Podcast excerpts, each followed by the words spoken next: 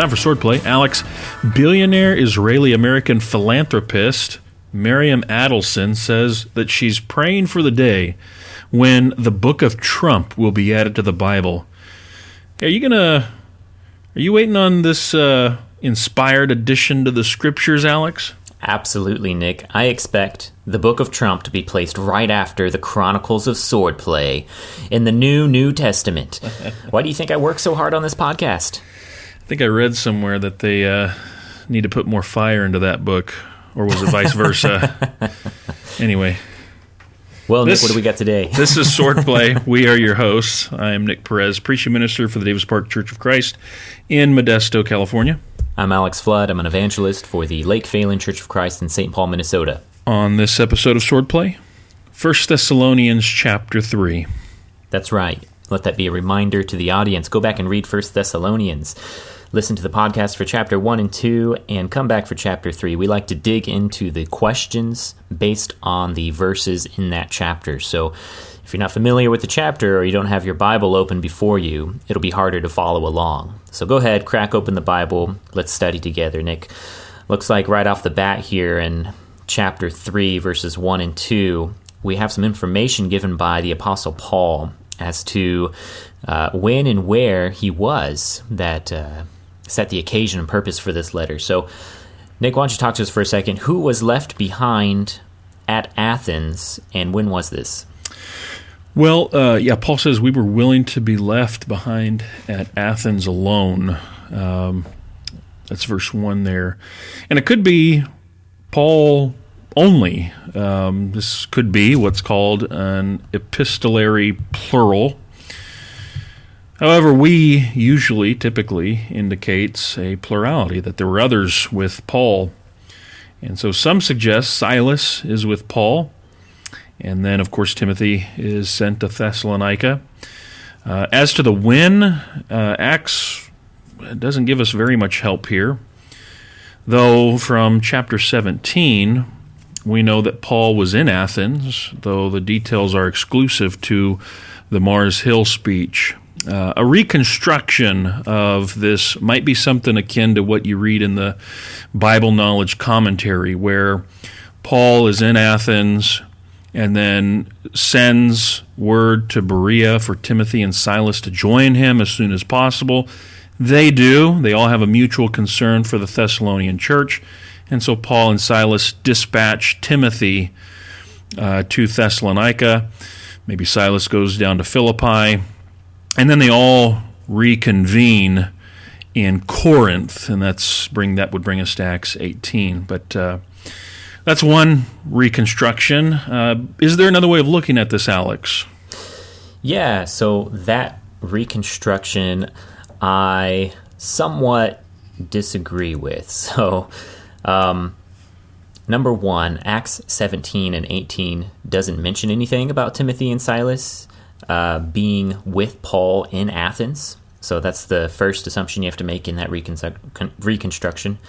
Um, and second of all, um, second thing is that First Thessalonians three here says that Timothy was sent, but uh, Acts 18 has both Timothy and Silas coming back down from Macedonia to meet Paul at Corinth. So in your reconstruction, um, since Philippi and Thessalonica are both in Macedonia, that's why you have the meeting Paul in Corinth after he sent them out from Athens. So that's that's the reconstruction. I'm not exactly on. I mean, it's possible. I'm not exactly on the same page as that. So here's here's what I think. I think actually Acts 20 provides uh, a better reference for this, because if you think about it, in Acts chapter 17 and 18, uh, Luke does concern himself with where Paul, Saul and where Silas and Timothy are at the given at the given moment. And so it's like you see him at Berea, and the next thing you know, you see him at Corinth, and Paul goes through Athens in between. So Acts 20, verses 1 through 5, may be a better option for when Paul was in Athens and could have sent Timothy to Thessalonica. So according to Acts 20, 1 through 5, Paul stays in Greece for three months. Since, since Athens is in Greece, perhaps Paul, along with other disciples like Silas, sent Timothy to check on the Thessalonians at that time. And that would place Paul sending Timothy to them and thus writing this letter upon Timothy's return towards the end of Paul's third missionary journey, which would be AD 56 to 57. Any thoughts on that, Nick? That's a, I think that's a later date than is usually.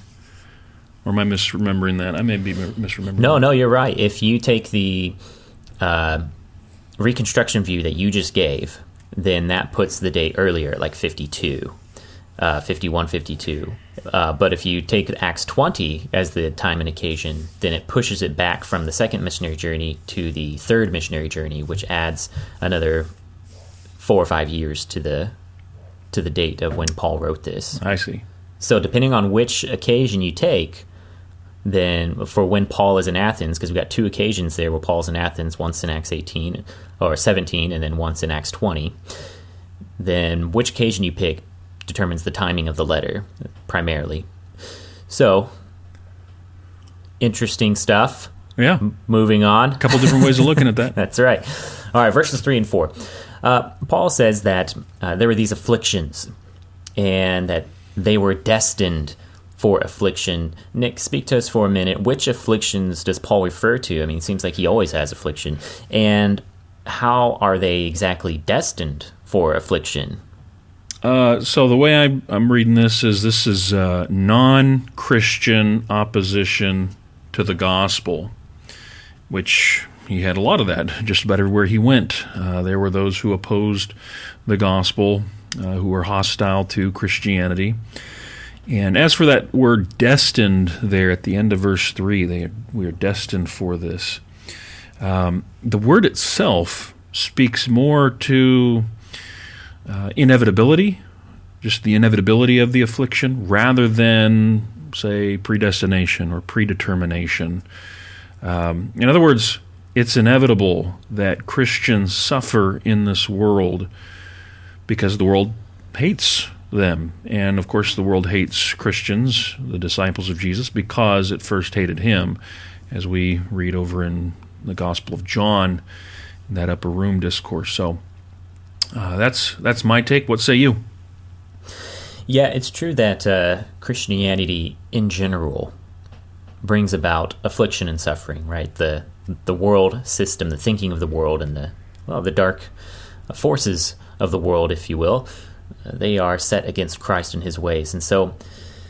I would say, on the other hand, though, Paul does have a specific set of afflictions in mind here that the Thessalonians are aware of, and that he felt compelled to send Timothy to encourage them and to update them on the situation. So maybe he's referring to everything that's happened since the last time he saw them, which was either back in Acts 17, or as he passed through Macedonia after the riot in Ephesus in Acts chapter 19 and 20.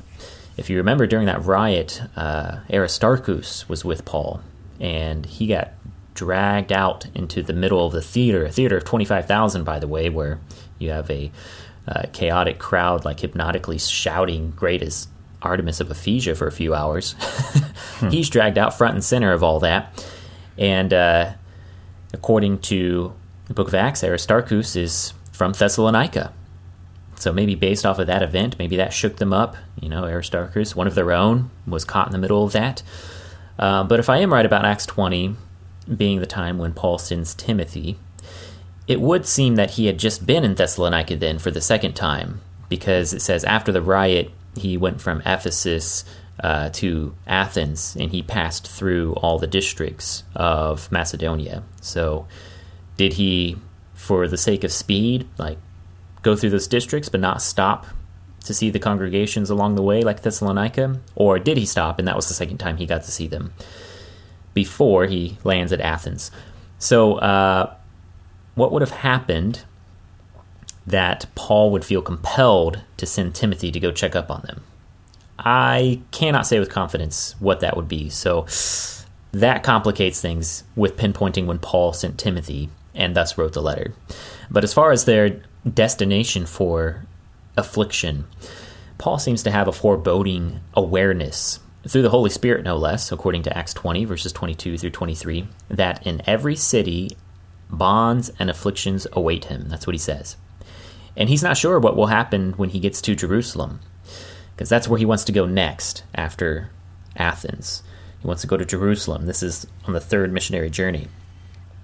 And according to Acts 21:13, he's willing to die in Jerusalem. He doesn't know if he will, but it means that he knows it's a real possibility.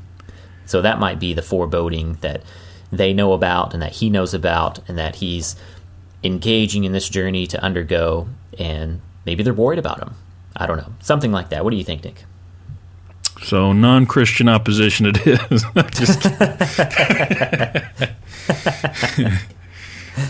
All right. Well, verse 5. Nick, why would Paul's suffering be a temptation or shake the Thessalonians' faith? Well, as we know, uh, he mentions the tempter here, and the tempter, that's usually language for the devil, for Satan.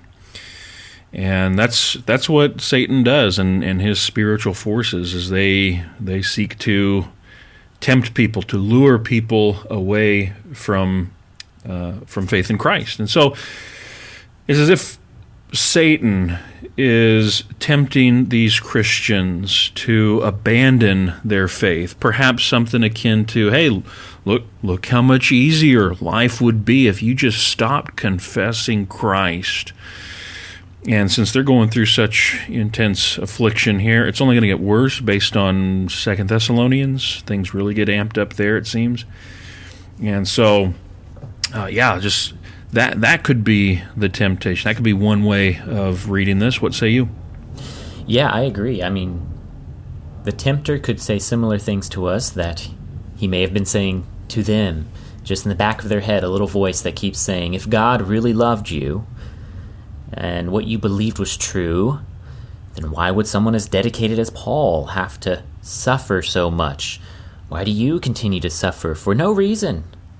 You may even be against God. I mean, think about it. These guys, they're just some fanatic religion, this cult coming out of Judaism. Hiss, hiss. yeah. Well, Nick, talk to us more about the tempter, though. Does the tempter still tempt people today? And if so, how? Yeah, so I just want to build uh, upon and, and parse just a little bit further um, some of the comments that I made from the previous episode, uh, especially regarding chapter 2, verse 18. Satan is a finite entity. That means he is not omnipresent. He cannot be all places at once.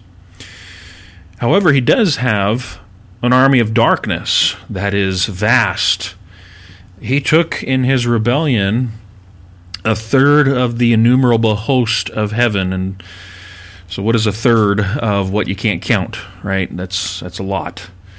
And so he has a lot. He has many in his ranks. These are fallen angels. They comprise the spiritual forces of darkness against which we are at war. I say all that to say this. I believe Satan has bigger fish to fry than little old me. I don't think that Satan personally tempts me. I think he leaves that work to one of his minions, perhaps a, a power or a ruler or an authority or a dominion. Those are various, it seems, ranks that we get from elsewhere in Paul's writing.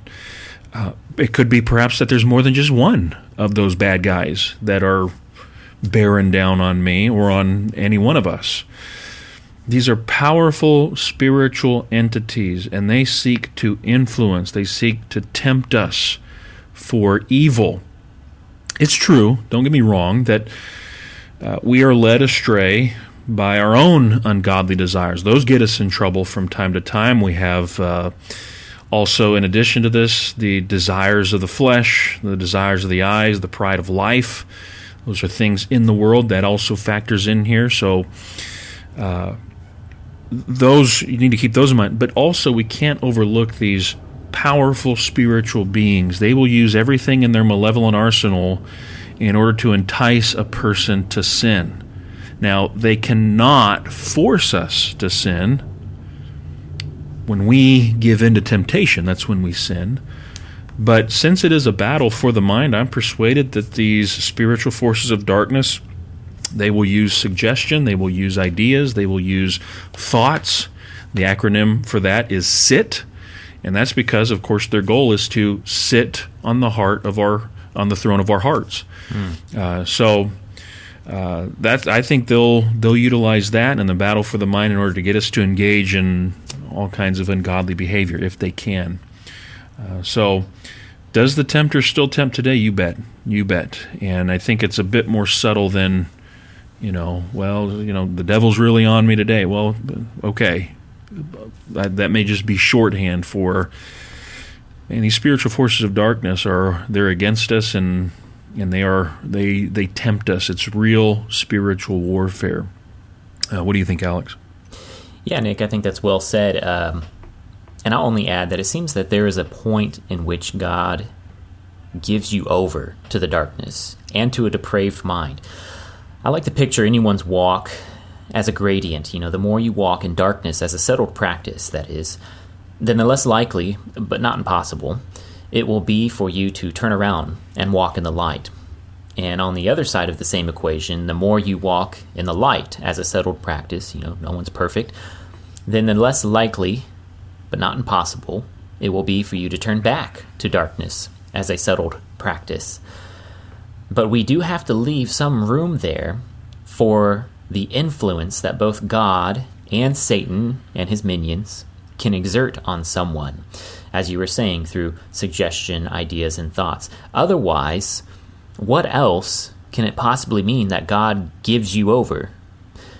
There has to be some substance to that. Hmm. I'm actually reminded of a podcast you did in your life or live from the pulpit, right? Yeah, yeah. And Reaching back into the archives. Yeah, that's super big archives. There we go. and uh, those are still up and available for anybody live from the pulpit, Nick Perez. Now, this uh, SIT acronym, suggestion, ideas, thoughts, uh, that seems to fall under temptation, but there you outlined four more areas of demonic influence, if you will. There was oppression, and then there was obsession, uh, infiltration, or not infiltration, infestation, mm-hmm. and possession. And you said at the time you could get behind the first four temptation, uh, like we talked about here, oppression, which would be uh, things like sickness and uh, stuff like that, ailments. Um, uh, obsession, you know, getting your mind fixated and addicted to uh, dark things. And then infestation, which is like you have a space that is just infested with dark uh, power. And then the last one, possession, you said you couldn't quite get on board with, but you know, full on demonic possession. And so I was just curious, are you still at that point? First four, but probably not the fifth one? Right now, early July 2019, yeah, I think so. Gotcha. I was just curious. Yeah. but there's more, definitely more going on here. So if you uh, let that be the teaser, if you want to hear more of that conversation, go back to live from the pulpit. Live from the Livefromthepulpit.com. Yeah, that's right. Well, Nick, in verse six, uh, we have Paul's mention about the report concerning the good news of their faith and love. Uh, what what was their faith and love, the Thessalonians, Nick? I, I see that just as their Christian walk, generally speaking. I think that's probably right. Uh, it seems to be a throwback to the very first opening of the letter, chapter 1, verse 3, where their faith was a work of faith and their love was a labor of love. And so, whatever specifics or generalities Paul has in mind, I just wanted to add that it certainly involved concrete things that they were doing. Right. They weren't mental exercises uh, especially when it came to spreading the gospel and taking care of each other, as we saw in chapter 1 that they were doing, and we'll see in chapter 4 that they should continue doing. Well, Nick, uh, verse 7, there's an interesting phrase. Paul says, uh, Because of this, in all of their distress, they are comforted by the Thessalonians' faith. And then in verse 8 it says, For now we really live if you stand firm in the Lord. What does that mean? Now we really live. Uh, what what is Paul trying to communicate? Well, the the contrast here, I think, would be life as opposed to death, and that death would be something from the dread that they felt that the Thessalonians had abandoned their faith. Uh, it would be as if uh, if the Thessalonians abandoned their faith, it would be as if they had died, something like that, perhaps. Um, but now, since the Thessalonians are standing fast, we'll talk about what that means in a moment, but life's worth living. Life's worth living because the Thessalonians live for Him, right? That's that seems to be what's in view here. Uh, what do you think? The Thessalonians live for for Him as in Jesus, right? Right, capital Okay. H. Yeah. Yeah, okay. well, um, another angle to this, I think also, though, seems to point back to Paul's labor, whether or not that was being in vain. Um, and so uh, in chapter 2, we saw that it was the Thessalonians whom Paul considered to be his hope, his joy, his crown of exaltation. And we questioned, well, was it not? Those sound like things that that's what Jesus is. Jesus is my hope, joy, and crown. But Paul says, yes, but the Thessalonians are my hope, joy, and crown. Well, how does that work? Well, I don't think Paul labors for the sake of labor. I think he hopes to be rewarded for his labor in the resurrection. Uh, hope is for the future, it's not for the present. Uh, he presently has Christ Jesus, uh, but he hopes to labor for Christ and to be rewarded for that. Paul considers the faith of those he teaches to be the deciding factor, then, of whether he worked in vain or not. And then that, in turn, informs him of how he is living his life. For now, we really live. In other words, what we've done w- with our time has been given meaning because of their continued faithfulness. Does that make sense? Yeah, Okay. good stuff. Well, what does it mean then, Nick, to stand fast in the Lord? To Well, stay- obvious. Yeah. Yeah. O- Obviously, it means. Um, well, they had AM and PM worship services. They Uh-huh. offered the Lord's Supper at both services. They Uh-huh. taught from the King James version only. They Uh-huh. didn't support institutions from the church budget. Uh-huh. Um, oh, wait a minute. Uh, Yep. those are those are things people today consider as standing fast in the Lord or or standing for truth. Die, heretic. Yeah, yeah. In reality, and contextually, what what uh, Paul is talking about here, it seems to be they they were standing fast in the Lord because they were remaining steadfast uh, under intense opposition to the cause of Christ. Um, that is what they, they were. That is, they were standing firm in the faith. Um, and I think that's typical in the New Testament. What, what it means to stand firm, stand fast in the faith, in the Lord, is to remain faithful to Jesus under intense opposition. Uh, what do you think? I think that's right, Nick. And they didn't let discouraging or fearful news slow down their efforts to reach people with the gospel or their capacity and desire to love one another or to strive to live a quiet life. We'll cover that more in chapter 4. And so let that be a reminder to all of our brethren doomsdayers, right? And all of our brethren connoisseurs of geopolitical headlines. Um, if you're letting discouraging or fearful news get in the way or slow down your efforts to reach people with the gospel, uh, the way you talk to and treat one another in love, or your desire to strive to live a quiet life, a quiet life, yeah. let that be a reminder that we have an example here in the Thessalonians that is worth following. Well, Nick, in chapter 10, Paul says he wishes he could see them face to face. He wants to complete what's lacking in their faith. That brings up a good question. For all these compliments that Paul throws at the Thessalonians, what would be lacking then in the Thessalonians' faith? Yeah, the, the end of verse 10 there supply what is lacking in your faith. Um, in a word, I, I think it's instruction, uh, specifically about the second coming of Christ. Um, you can see chapter 4, verses 13 and following, where Paul has an extended discussion there about that. Uh, they were standing firm in their faith, standing firm in the Lord, but they were still confused about certain beliefs. And so since Paul couldn't be there in person, he wrote this epistle. So these these are still uh, new converts, still babes in Christ, and they are in need of growth through instruction in God's Word. What do you think? I think that's a pretty good guess, uh, especially with how frequent Paul mention, mentions the, the coming of Christ. Um, I'm not sure if I agree that they were still babes in Christ. They might have been. Okay. It seems like Paul had given the faith, you know, the totality of teachings from the apostles to all congregations that he had contact with. But the epistles seem to be instruction regarding what the faith has to do with their current problems. Hmm. They're all occasion based.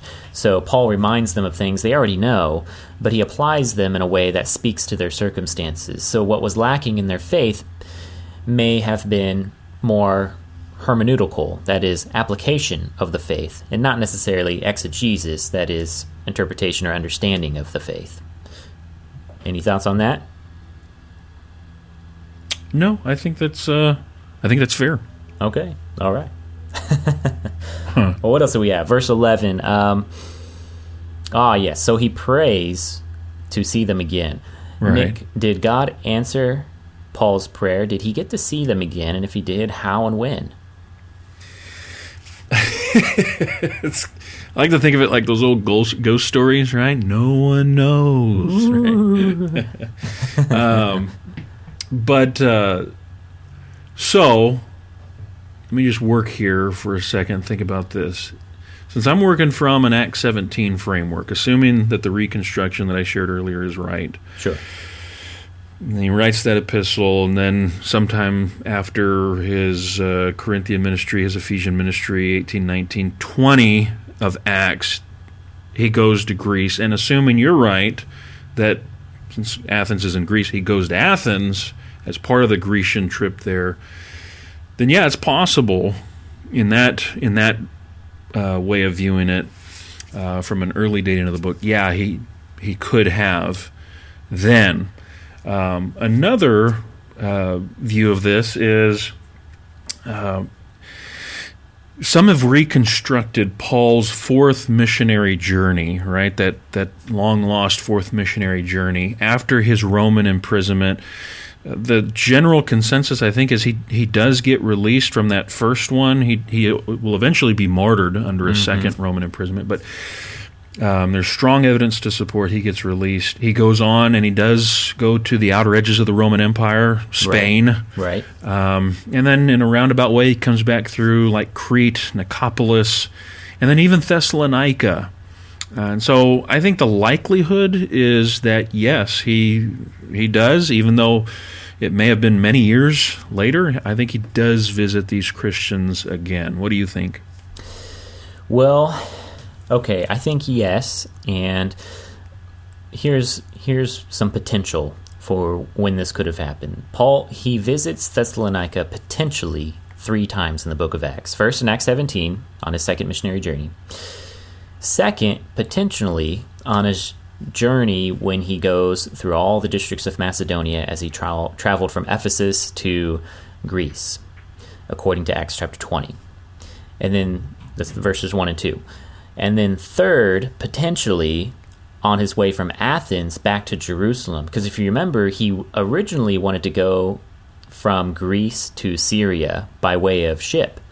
Um, but this uh, planning of opposition from the Jews came to his attention, so he didn't go that way. That was going to be too dangerous. So he decided to backtrack through Macedonia again. And mm. so it's possible that on his backtracking, that could have potentially been his third visit to Thessalonica. Now, if I'm right about Acts chapter 20 being the time and occasion for Paul to write this letter, then Paul's prayer is answered. He gets to see them again, that third time, potentially, as he backtracks through Macedonia. But notice how the prayer would have been answered then, if that's right. It would have been answered through persecution. It wouldn't have, he wouldn't have gone that way had the Jews not persecuted him in Greece at that time. So, isn't it interesting how God may grant what we want, but not through the means we would have chosen were it left up to us? hmm. So, let that be a lesson for us today. When we encounter negative circumstances, we may be encountering the means by which God will use to answer our prayers. And whether we see the opportunities before us as such, will depend upon our faith. Now, to be clear, crystal clear, God does not need nor does he plan on using evil or Satan or his minions to accomplish his purposes. But think of it as if God is like a jujitsu master. he can take the momentum created by the enemy and turn it around to use it against them. That's how strong and smart our God is. He's the Most High God.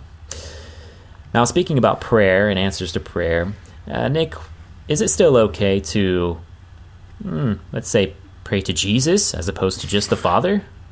yeah, this this comes up here in verse 11. Uh, now may our God and Father Himself and our Lord Jesus direct your way, um, and etc. Verses uh, 11 through 13 are without question a prayer that Paul has embedded right here in the middle of this epistle. And that Paul prays to Jesus is evident. That's the Lord Jesus there. He names him. And so uh, to neglect or to refuse to pray to Jesus, I believe, is to miss out on a powerful aspect of prayer. As we sing from time to time, now let us have a little talk with Jesus, right? That's, I think it's, yeah, we, we need to take advantage of uh, praying to our Lord and Savior. Uh, what do you think? In the beginning was the Word, and the Word was with God, and the Word was God. He was in the beginning with God. Pray to God the Father, yes. Pray to God the Son, yes. Why are we arguing over this? what exactly is at stake here? well, I'm, you know what's at stake, right? I mean, it's um, precision obedience. I think is the phrase for it. Aha. We uh, we pray to the Father through Jesus, and so we don't directly address Jesus, which I think is um, uh, a misapplication and a terrible way of parsing mm. um, Scripture. But that's for our brethren who view things that way. That's what's uh, at stake for them. Yeah, uh, it's too bad Stephen didn't know that as he was being stoned to death. I know. Well, well you know, if you're being stoned so to death and the hell, heavens open up and right? you see Jesus, then you can pray to him. That's oh, I yeah, see. I see. Yeah, yeah. Well, that's uh, unfortunate. It's out there, but I, I mean, I like to address it as often as we can, and here's another opportunity to do it. Sophistry, it's okay. Sophistry at its finest. I see. Yeah. Yeah. well, verse twelve, Nick. This is an important one. How does the Lord cause one, then, according to the prayer, to mm-hmm. increase in love? I mean, if the Lord is making it happen, does that violate our free will? Don't we have free will, Nick? Yes, we we do have free will. It is not an illusion or anything like that. Um, and so, yeah, we here's here's some tension here, right? Verse twelve: May the Lord make you increase and abound in love. And I, I see it this way it's a synergistic thing i think that's the big word for it that is we as we cooperate with christ in fulfilling his commands to love one another or to love our neighbor as ourself um, as we do that he increases our capacity to love all the more and we cannot exceed too much in love. We can't go beyond. There's there's no limit to the amount that that uh, we are called to love. It reminds me of uh, something that Jesus says in John 15 verse 4. He says, "Abide in me." And I in you. Well, which is right. it? Is it that we abide in Him, or that He abides in us? Yes, yes. I think right. Well, are we commanded to love, or does God inc- does does the Lord make us increase and abound in love? Well, yes, right. yeah. I think right. I think both are are essential here. What do you think? Absolutely, I think that's right. We freely we freely choose to open ourselves to God's word, to His will in our life, to His influence, and by doing so, we begin to create new thought patterns a new way of thinking. I believe Paul called this a transformation by the renewing of one's mind in Romans chapter 12, verse 2. And uh, the results of such renewing, by God's design, of course, is that increased capacity for love that you, you spoke of.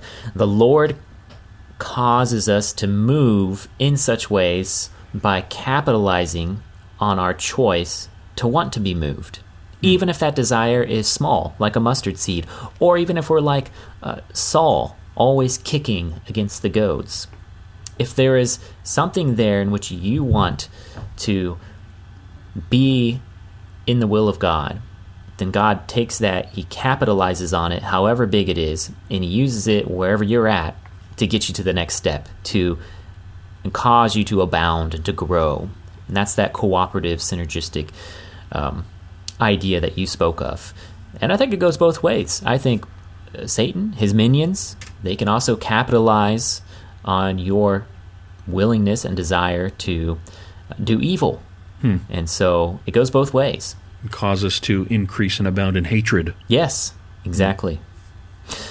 But if we increase and abound more and more in love for one another, the end of the prayer says that it will establish our hearts blameless in holiness right. before God our Father at the coming of Jesus Christ with his saints. First off, Nick, th- that last verse, it's a doozy, verse 13. This is the end of the chapter. There's a lot here. First, how does loving one another make us blameless and holy? Is this justification by works? Is my labor of love? Is that me working for my justification? Hmm.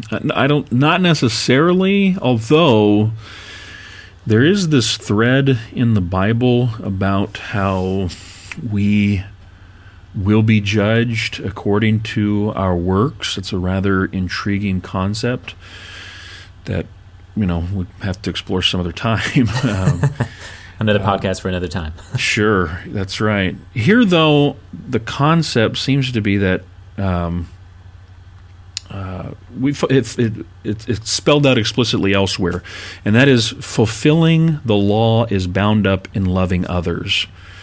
Um, there are a few places that uh, this idea comes up. Uh, for example, Galatians 5 and verse 14 For the whole law is fulfilled in one word, you shall love your neighbor as yourself.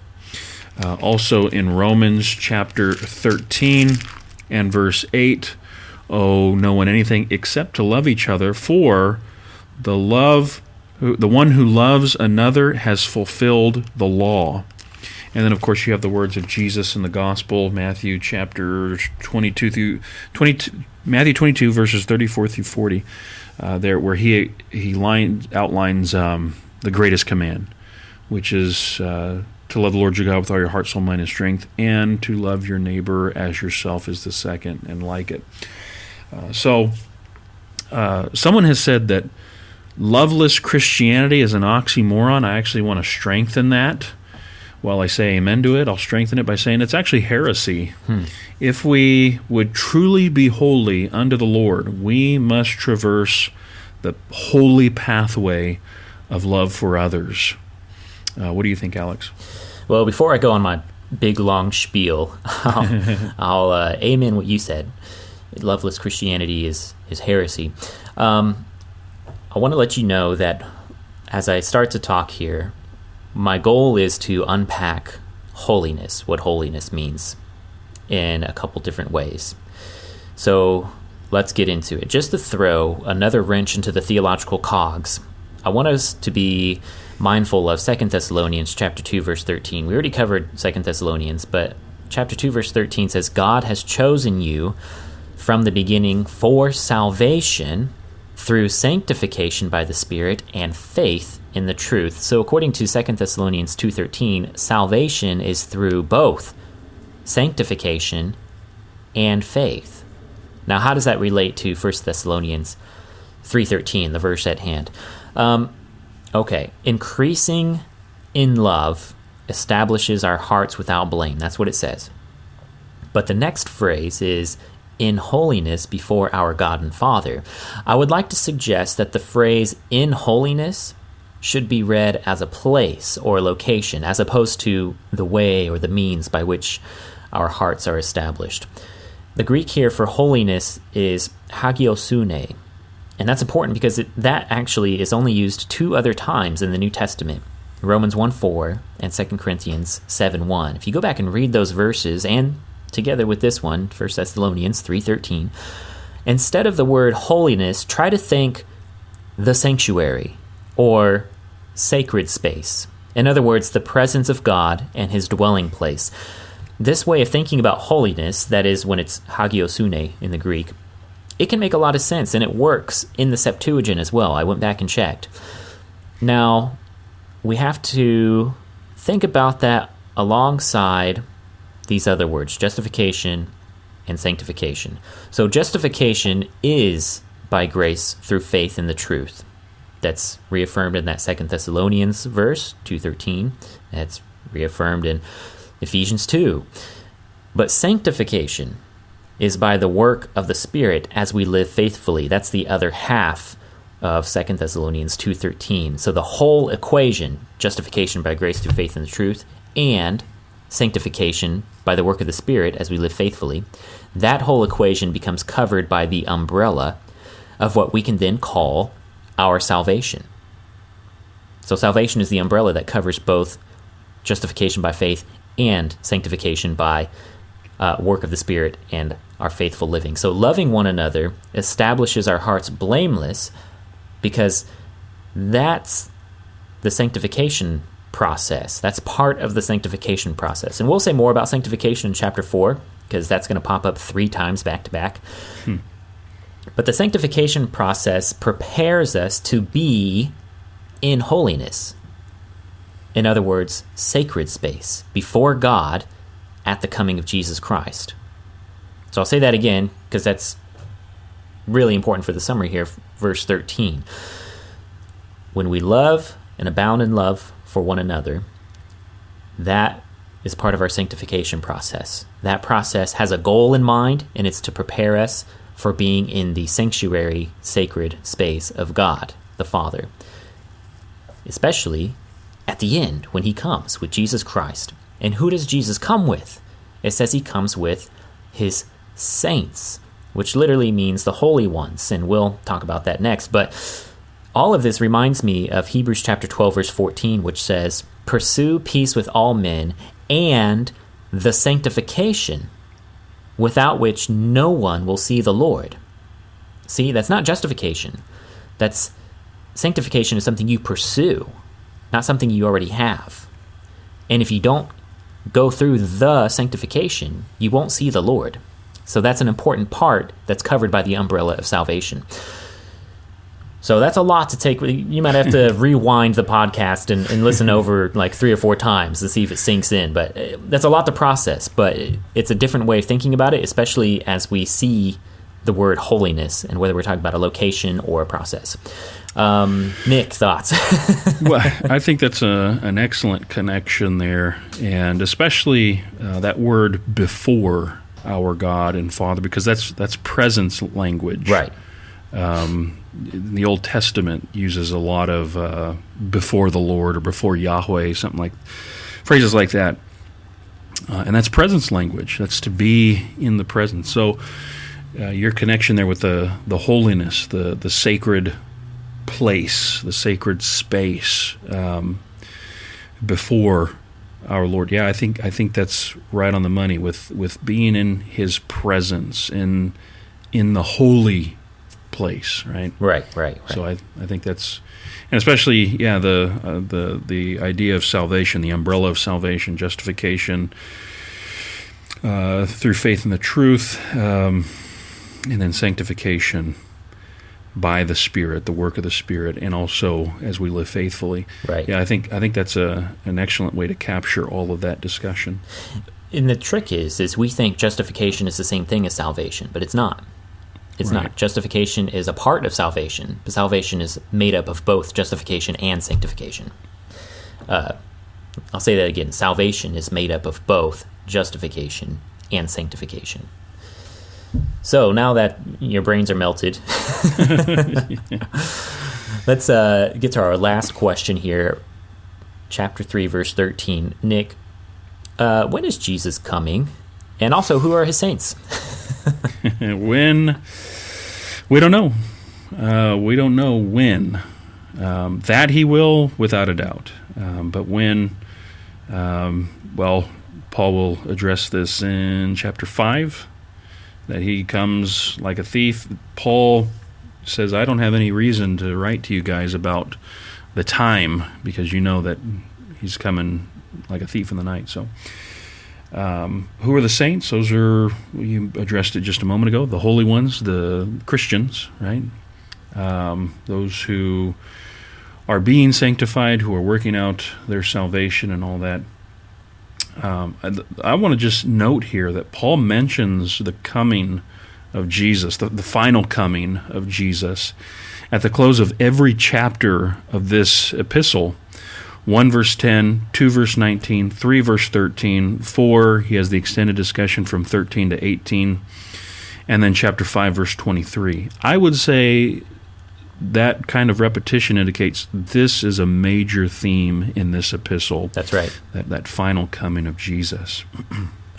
and you know, Nick, I wonder if sometimes we don't see when eschatological elements are major themes within a letter because perhaps we in the churches of Christ don't have very strong eschatological hooks to hang stuff on. Hmm. So if we have nothing to hang it on, then it just kind of disappears. It's like, oh, I didn't know that every single chapter talks about the return of Christ yeah. in First Thessalonians. Uh, I think you noted, right? 110, 219, 313, 413 through 18, 523. I mean, that's pretty incredible when you think about it. The resurrection yeah. and the return of Christ at the end of every chapter. Hmm. So, I mean, my thoughts when is he coming? Uh, I agree with you, which is pretty plain in Scripture. We don't know. Uh, and I think that's because it hasn't been decided yet. I do believe, though, based on 2 Peter chapter 3, you can go back to the archives uh, for that for more discussion, but 2 Peter 3, verses 10 through 12 I believe that it says God is patiently waiting for people to repent and that we can even hasten the coming of the Lord. So when I put those two together, I assume that through our evangelistic efforts, we can hasten the coming of Jesus Christ. So are you tired of living in this dark world? Just like, well, spread the gospel, make disciples. That's that's the best thing you can do. So who are his saints then? That's the question and I said in the previous answer, it's the Greek word hagios, and it literally means holy ones.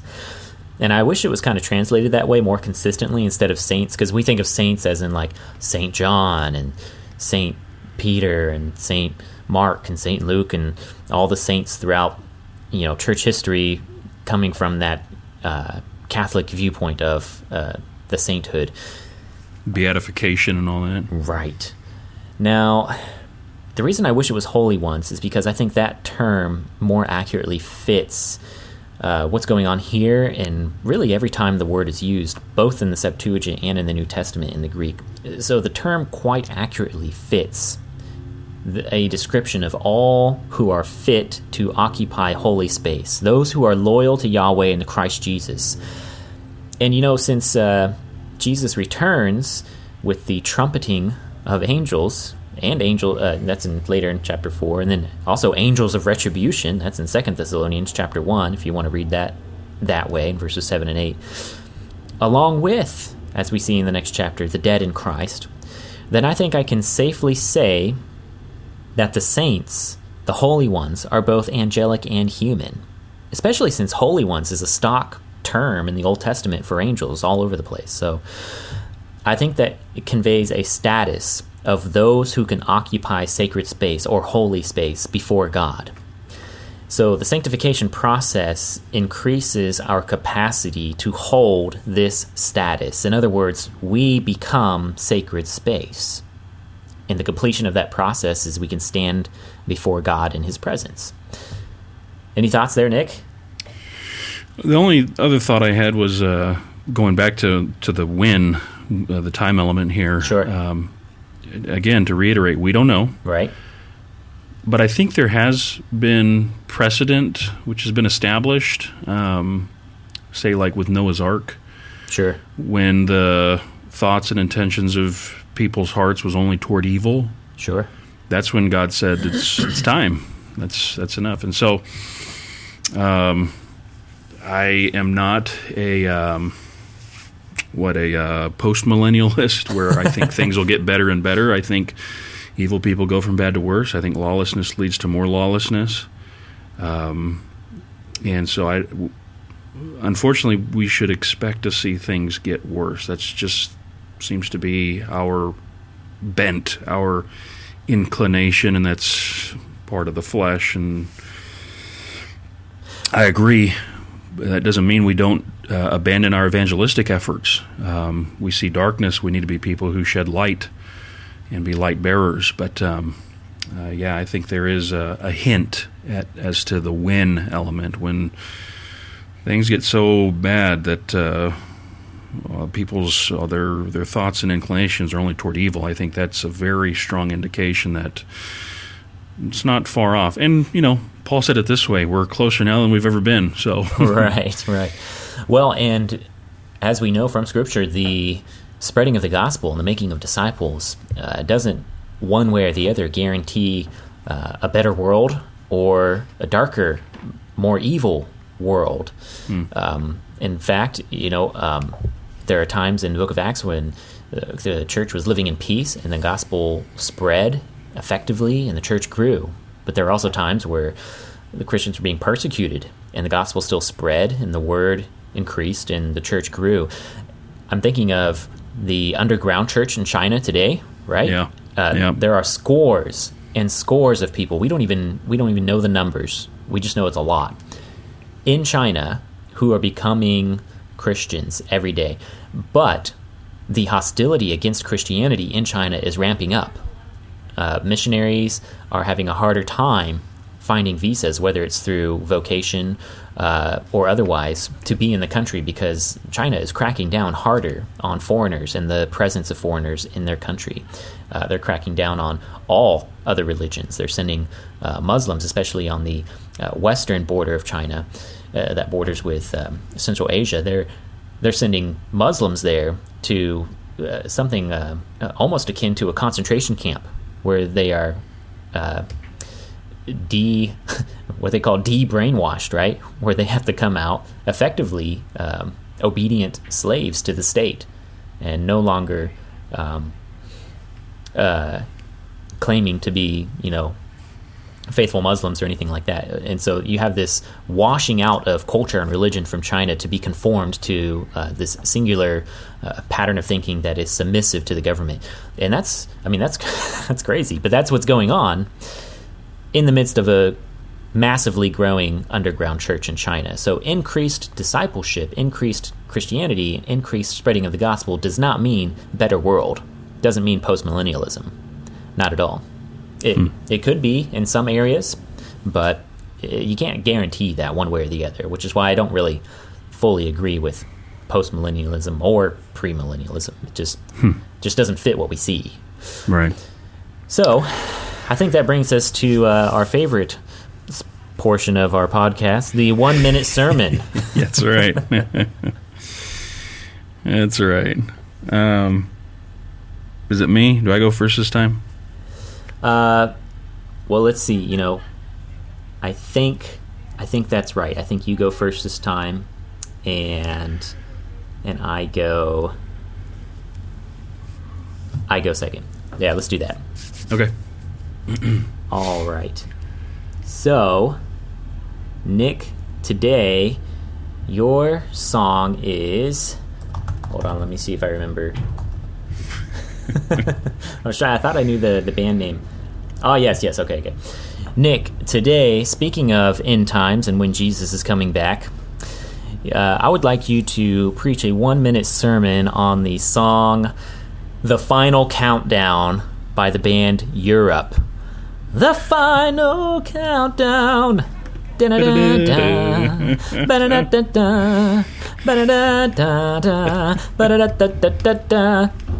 Go. One. Wait, wait, wait. Hold on. I on my timer out. Hold on. timer, one minute on the clock. Timer. One minute. Final countdown by Europe. Go. reminded of the words of Jesus. In it's in the synoptics Matthew, Mark, and Luke. Uh, Matthew twenty four, Mark thirteen, Luke twenty.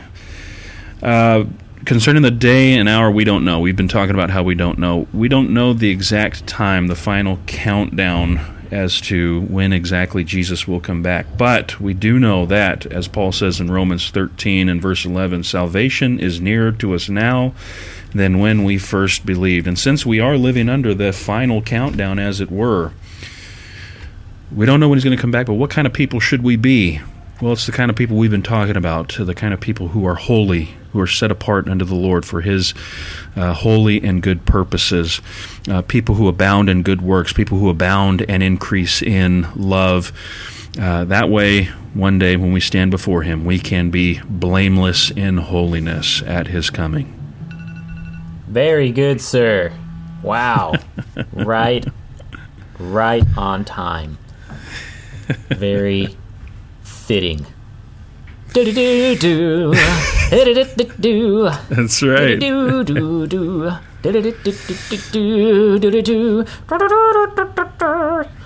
Is that the is that the MIDI edition right there? Yeah, I threw a little trumpet in there, and then some electric guitar at the end.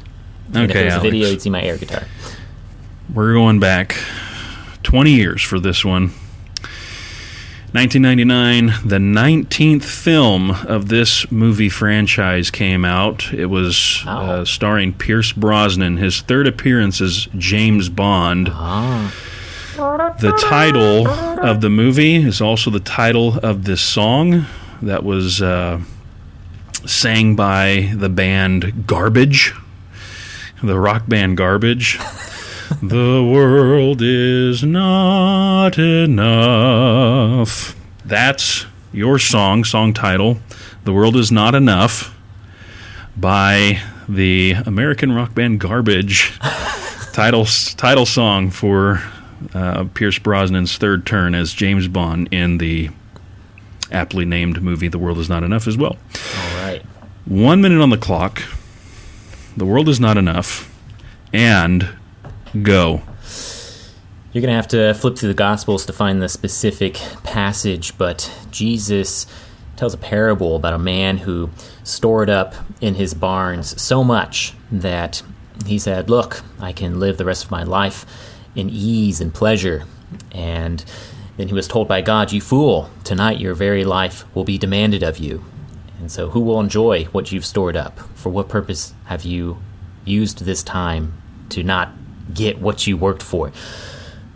This idea going back to discipleship and to one's commitment to Christ, I mean, what will a man give in exchange for a soul? What price will he accept for payment for a soul? What kind of deal are you willing to make with the devil? Let's say you get the whole world and not forfeit your soul. What point is there in that? Hmm. And so, yes, the world is not enough, even if you were to be given the whole world. It's not enough uh, to be worth your soul. The only thing that can keep your soul safe for the world to come is faithfulness in Christ Jesus. Time. Boom. Yeah, that's All right. by the way, that's Luke twelve verses fifteen and following. I actually preached that text on Sunday. That's what I was going to guess. Was Luke 12, um, 15 and following. No, I didn't know that. Uh,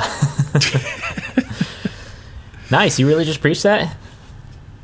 Yeah, well, I mean, it was it was part of a larger series on spiritual disciplines, the discipline of simplicity, which is connected to the the parable. There ends with um, this is what it's like for a person who is um, uh, not who is uh, not rich toward God, something like that. Sure.